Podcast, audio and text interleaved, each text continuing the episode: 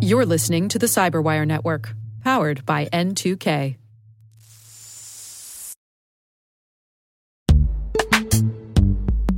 This episode is brought to you by Palo Alto Networks, the leader in cybersecurity. As AI driven attacks increase, organizations can't afford to have network security that's stuck in the past.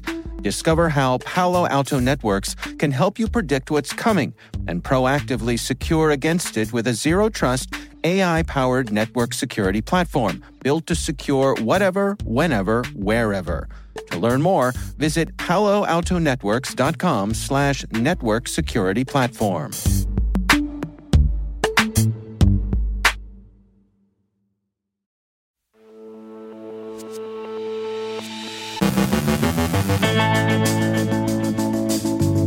The Five Eyes warn against top exploited vulnerabilities, the Rilide info stealer in the wild. Malicious PyPI packages, Valerie Abend, Global Cyber Strategy Lead from Accenture, unpacks the Securities and Exchange Commission's recently announced cyber regulations. In our Solution Spotlight, our own Simone Petrella speaks with Microsoft's Ann Johnson on how Microsoft is attracting and retaining top cyber talent. And cyber attacks continue to gutter on both sides of Russia's war against Ukraine.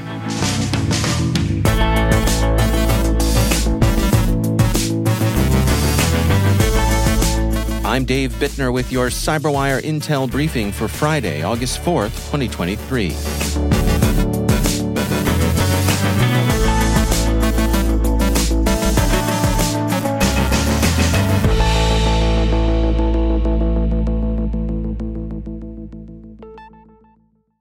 Yesterday, intelligence services from the Five Eyes Alliance came together to issue a comprehensive cybersecurity advisory 2022 Top Routinely Exploited Vulnerabilities. It's aimed at highlighting the most critical vulnerabilities that had been consistently targeted and exploited by cyber attackers throughout the year. We highlight just a few here. At the top of the list was the Fortinet SSL VPN vulnerability. This vulnerability had been a persistent target since 2020, underscoring the tendency of some organizations to lag behind in applying necessary patches and updates. Proxy shell vulnerabilities in Microsoft Exchange email servers ranked high on the hackers' leaderboard. These vulnerabilities, when exploited together, allowed remote code execution, making them an attractive target for cybercriminals. Another noteworthy entry was the Zoho Manage Engine AD Self Service Plus vulnerability, enabling unauthenticated remote code execution. The advisory highlighted its connection to an outdated third party dependency, emphasizing the importance of up to date software practices. The widely used Atlassian Confluence Server and Data Center also made the list due to its susceptibility to unauthenticated arbitrary code execution. Governments and private companies relying on this web based collaboration tool became potential targets. One of the most infamous entries was the Log4Shell vulnerability, which impacted Apache's Log4j library used in numerous products worldwide. The ability to execute arbitrary code and gain full system control made this vulnerability particularly enticing to malicious actors. As the list demonstrates how several of these vulnerabilities continue to be exploited despite patches being available, the CSA emphasizes the critical importance of promptly applying updates per vendor instructions to bolster cybersecurity defenses and protect organizations from potential threats. It's worth noting how many of the vulnerabilities continued to be exploited after patches were available. It suggests the effect that slow patching can have on an organization as CISA so often says, apply updates per vendor instructions, and we might add, sooner rather than later. TrustWave's Spider Labs describes a new version of the Rilide Stealer extension that's targeting Chromium based browsers. The researchers note that the malware uses a creative way to work around the Chrome extension Manifest version 3 from Google, which is aimed at blocking the installation of malicious extensions for Chromium browsers. Compared to earlier versions of Rilide, this variant exhibits a higher level of sophistication through modular design, code obfuscation, adaptation to the Chrome extension manifest, and additional features such as the ability to exfiltrate stolen data to a Telegram channel or interval based screenshot captures. GuidePoint Security outlines how the legitimate tool Cloudflare Tunnel, also known as Cloudflared, is being abused by threat actors. GuidePoint writes Cloudflared allows a TA to configure an environment in advance of an attack, then execute a single command from a victim machine to establish a foothold and conduct further operations. Since the Cloudflared execution only requires the token associated with the tunnel they've created, the TA can initiate these commands without exposing any of their configurations on the victim machine prior to a successful tunnel connection. Once the tunnel is established, Cloudflared obtains the configuration and keeps it in the running process. Researchers at Reversing Labs discovered 24 malicious packages in the Python Package Index open source repository, PyPI. The campaign began in late July, and the attackers keep posting new malicious packages daily as the older ones are removed. Reversing Labs states In contrast to other recent supply chain campaigns, such as Operation Brain Leeches, the malicious packages that make up this campaign display evidence of a concerted effort to deceive developers. They achieve this by implementing the entire functionality of the modules they are imitating and standing up corresponding and linked GitHub projects that omit the malicious functionality found in the PyPI release package. And finally, a quick note on Russia's hybrid war against Ukraine. Cyber action has recently been characterized by Russian cyber espionage. That action, which used Microsoft Teams in phishing campaigns, is the most prominent of recent cyber operations, but there have been others. The Times of London describes ongoing disruption of Russian online services by Ukrainian hacktivist auxiliaries. This has been, as wartime hacktivism has tended to be, nuisance level activity. For now, at least at the tactical level, both sides have been paying more attention to traditional electronic warfare, especially to jamming and target location.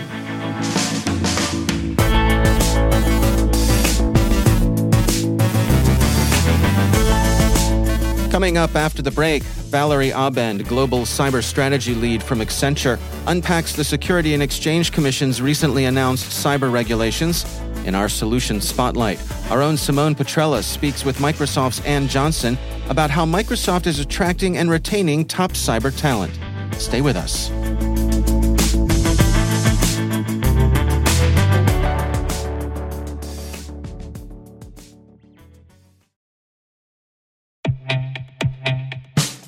In the complex world of enterprise identity, securing legacy web apps at scale can be daunting. Strata Identity makes it simple. With Strata, you can effortlessly integrate non standard apps with any identity service, like MFA or SSO, with zero coding and zero hassle.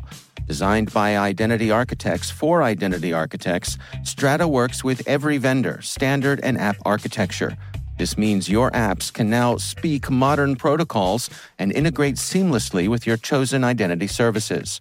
From securing on prem web apps to migrating away from outdated identity providers or consolidating them, Strata helps you keep your complex access policies as you modernize your identity infrastructure and get rid of technical debt.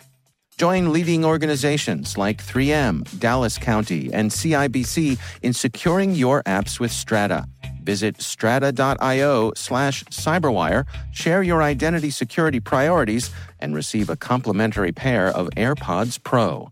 Offer valid for organizations with over 5,000 employees. Connect today at strata.io slash cyberwire.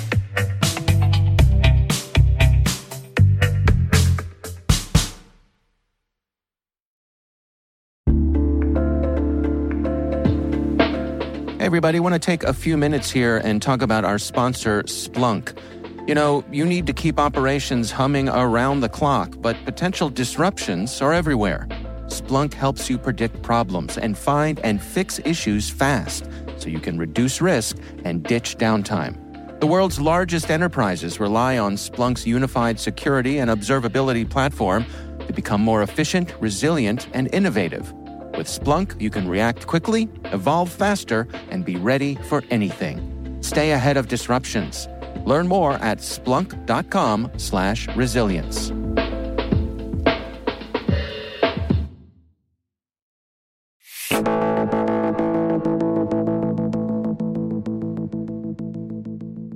The U.S. Securities and Exchange Commission recently grabbed headlines with new cybersecurity requirements for public companies.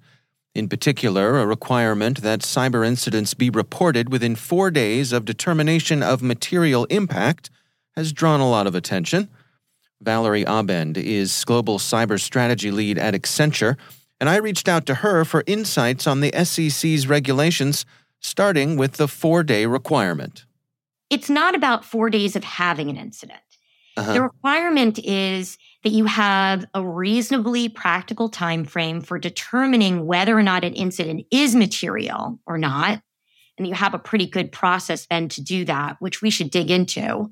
Mm. But it's really once you determine that something is material, you have four days to report it. And has the SEC indicated that, that they'll be having scrutiny over this. So after an event to to go in and say was the pathway towards the determination that this is material was that reasonable and timely? So you've hit it spot on, Dave. This is the thing. When you have an incident, that's when all these things become challenging. Hmm. Right? The final rule for a regulator is not going to give you the example of what best practice looks like. It's not going to tell you exactly how your process should go. The problem will come when you have an incident and maybe you didn't think it was material and they come in and they realize it was material and the reporting didn't happen and you didn't have a really good process. And the SEC says, show me all the documentation. Show me how you made that decision. Show me who was involved. How did you practice that so that you had a good process that you evolved over time based on the risk of your company and the threats it's facing? And that will be the challenge is, is you know a lot of folks who don't go through that process before they have an incident will be caught flat-footed. I know another concern that's been voiced is this notion that organizations may have to reveal too much information that in the process uh, in, in the timeliness of, of revealing that the uh, incident has occurred that that could be an opportunity for other attackers to take advantage of that intelligence so the SEC made some pretty significant changes between the proposed rule and what they ultimately voted out to be the final regulation. Mm. And one of the things that they changed, which I think was really, you know, smart was how much information, how much detail in this public filing you have to include about what was attacked. Are you still vulnerable? So that you don't provide a roadmap, right, to the bad guys about what they should continue to attack you on or uh, even attack others on. So they did narrow what you have to disclose in the face of an incident. And I think that was really smart. And they got a lot of comment from, you know, public companies and, you know, from the, from the industry about, about that exact thing. How do we do the right thing to provide shareholder transparency? But how do we also manage the risk of further exposure to that company or any other companies. So, what are your recommendations then for folks who, who are in leadership positions in a public company, a CISO, maybe a board member? Uh, with these new rules, uh, what sort of things should they be concerned with?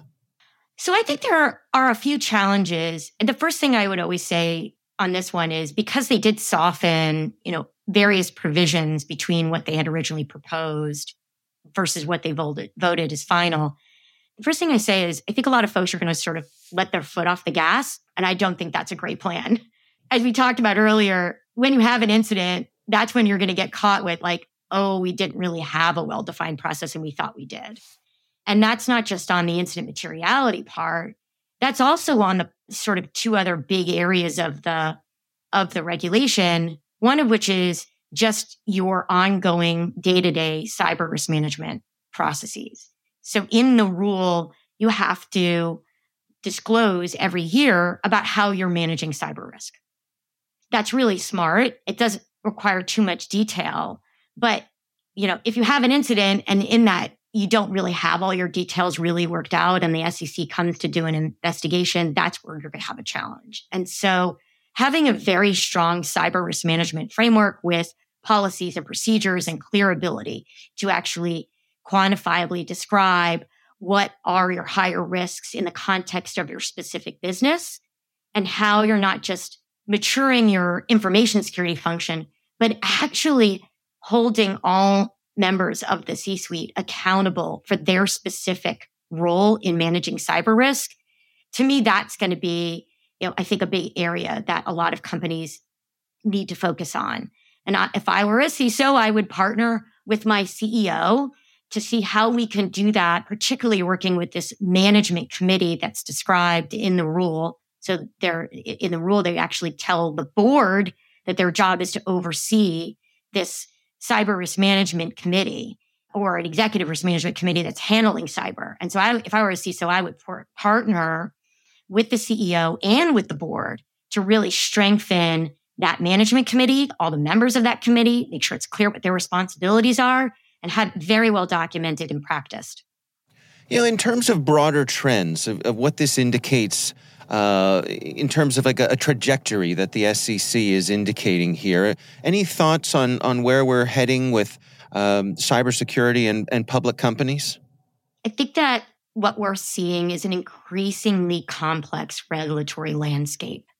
As a matter of fact, uh, the White House just released a request for information around regulatory harmonization and with an eye not just in what's happening in the United States, but internationally as well. And we have very different approaches in the United States versus Europe versus, you know, Asia Pacific and, and other parts of the world in how we regulate generally, but specifically in cybersecurity.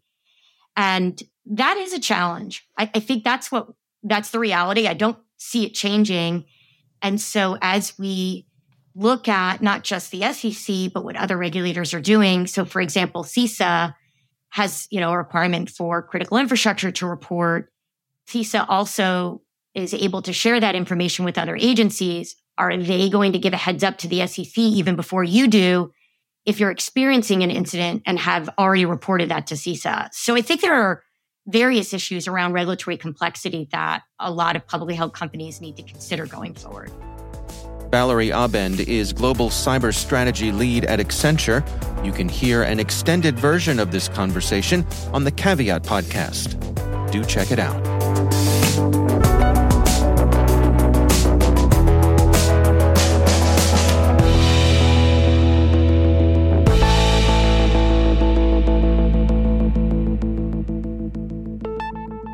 In an occasional segment that we call Solution Spotlight, our own Simone Petrella speaks with Microsoft's Ann Johnson about how Microsoft is attracting and retaining top cyber talent. Hello, everybody. Today I am joined with Ann Johnson, Corporate Vice President for Microsoft.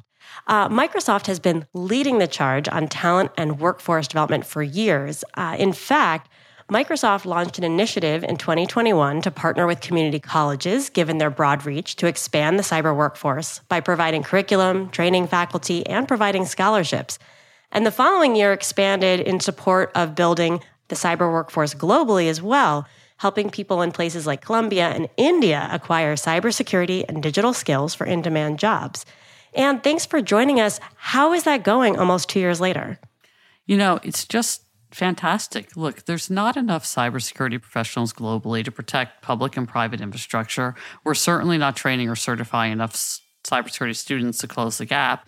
And we recognize that no one has a higher responsibility to address, you know, cybersecurity threats and emerging threats than tech companies. So, as you mentioned, around the world, we've partnered with educational institutions, nonprofits, governments, and businesses to develop local cybersecurity skilling that meet the unique needs of their market.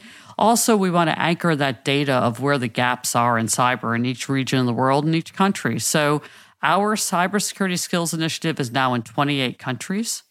To date, we've trained more than 400,000 professionals through a variety of channels, including our Microsoft Learn channel and people at Microsoft Learn can earn valuable security training certificates. We've trained through LinkedIn Learning courses, including systems administration, network security, and more for the courses. And we are partnering with global educational institutions and nonprofits throughout the world for even greater impact. I want to give one example. In India, our Cyber program is working to close the gender gap in the cybersecurity field. Since its inception, it's trained 1,250 women and employed more than 800 women. So tremendous impact through the programs, with the India program just being one highlight. That's incredible. I think one thing that really has always stuck out to me is that, you know, in our current way, just in the US alone, for every two cyber jobs that are filled, one's sitting empty today. And Rick Howard and I were talking about this and kind of equated it to it's the equivalent of sending a team out into the Baseball World Series with six players instead of nine. and I thought that analogy was particularly interesting because we talk a lot around here about this concept of Moneyball and the idea that organizations and employers aren't often looking at their talent through that team based lens, meaning I'm curious when you think about those differing roles, those career paths, and what's happening even within the Microsoft ecosystem, how do you all think about team skills and what's ultimately needed as a team to execute on your security strategy, whether that's zero trust or intrusion kill chain prevention, resilience, you name it? Yeah, I, I, think it's really important to think about all those, those, different career paths, right? And to think about the fact that when we have an event or something that happens internally, it's not just the cyber technical professionals that are joining the event. It's the cyber lawyers, it's folks that have finance backgrounds, it's folks that have communications backgrounds, it's folks that have partnership or business development backgrounds.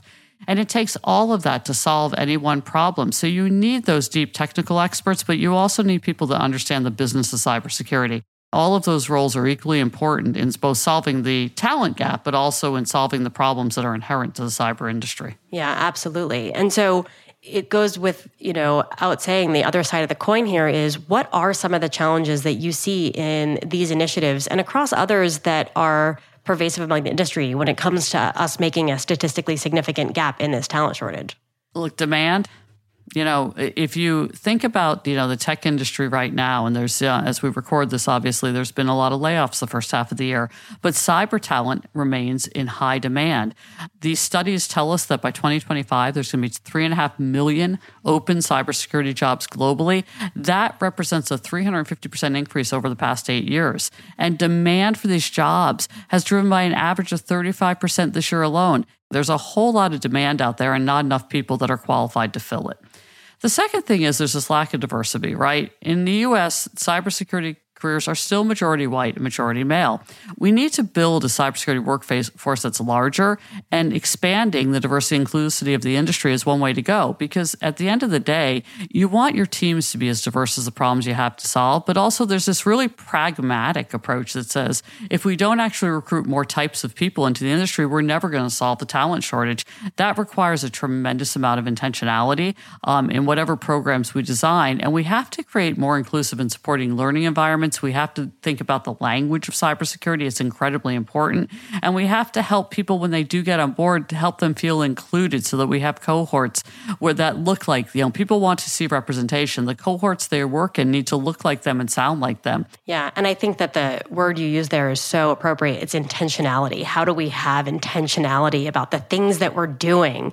so that we can actually achieve those kind of ultimate business goals. I think sometimes those sometimes get conflated because we're just trying to hit the numbers without thinking about the actual kind of effects on overall resilience or how we can increase diversity and representation. That's absolutely correct. And if we are not intentional about increasing representation, we're never going to fill a talent gap. Yeah. Well, Ann, thank you so much. I appreciate you taking the time to be with us today. Uh, is there anything else that you want to cover that I didn't necessarily ask? Security is a team sport. So, as much as Microsoft is working on these initiatives, and we have a lot of them that are people and talent related, so are our industry peers. And I would encourage our peers and, and us to continue the work of being very intentional how we think about training, recruiting, and retaining cybersecurity talent across a, a broad breadth of you know folks with different backgrounds. And if we do that together, we have hope of actually resolving all the talent shortage. Very well said. Thank you, Ann. Appreciate your time as always. And hope to talk to you again soon. Thank you so much for having me on. That's Microsoft's Ann Johnson speaking with N2K's Simone Petrella.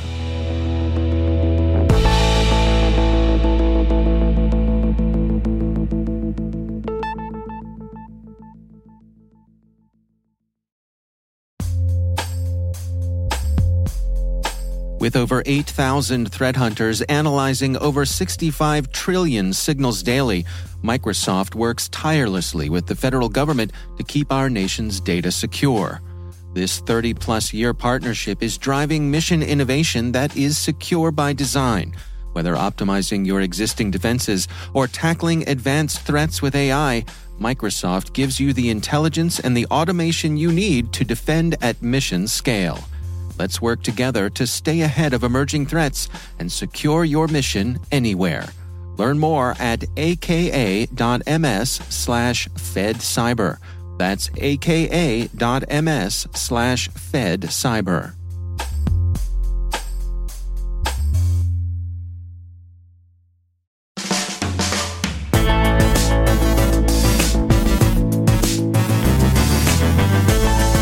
And that's the Cyberwire. For links to all of today's stories, check out our daily briefing at thecyberwire.com. Be sure to check out this weekend's Research Saturday and my conversation with Alexander Milenkoski from Sentinel One. We're discussing their work, Kimsuky Strikes Again. New social engineering campaign aims to steal credentials and gather strategic intelligence. That's Research Saturday. Check it out. We'd love to know what you think of this podcast. You can email us at cyberwire at n2k.com. Your feedback helps us ensure we're delivering the information and insights that help keep you a step ahead in the rapidly changing world of cybersecurity. We're privileged that N2K and podcasts like the Cyberwire are part of the daily intelligence routine of many of the most influential leaders and operators in the public and private sector, as well as the critical security teams supporting the Fortune 500 and many of the world's preeminent intelligence and law enforcement agencies. N2K Strategic Workforce Intelligence optimizes the value of your biggest investment, your people. We make you smarter about your team while making your team smarter. Learn more at n2k.com. This episode was produced by Liz Irvin and senior producer Jennifer Iben. Our mixer is Trey Hester, with original music by Elliot Peltzman. The show was written by John Petrick. Our executive editor is Peter Kilpe, and I'm Dave Bittner. Thanks for listening. We'll see you back here next week.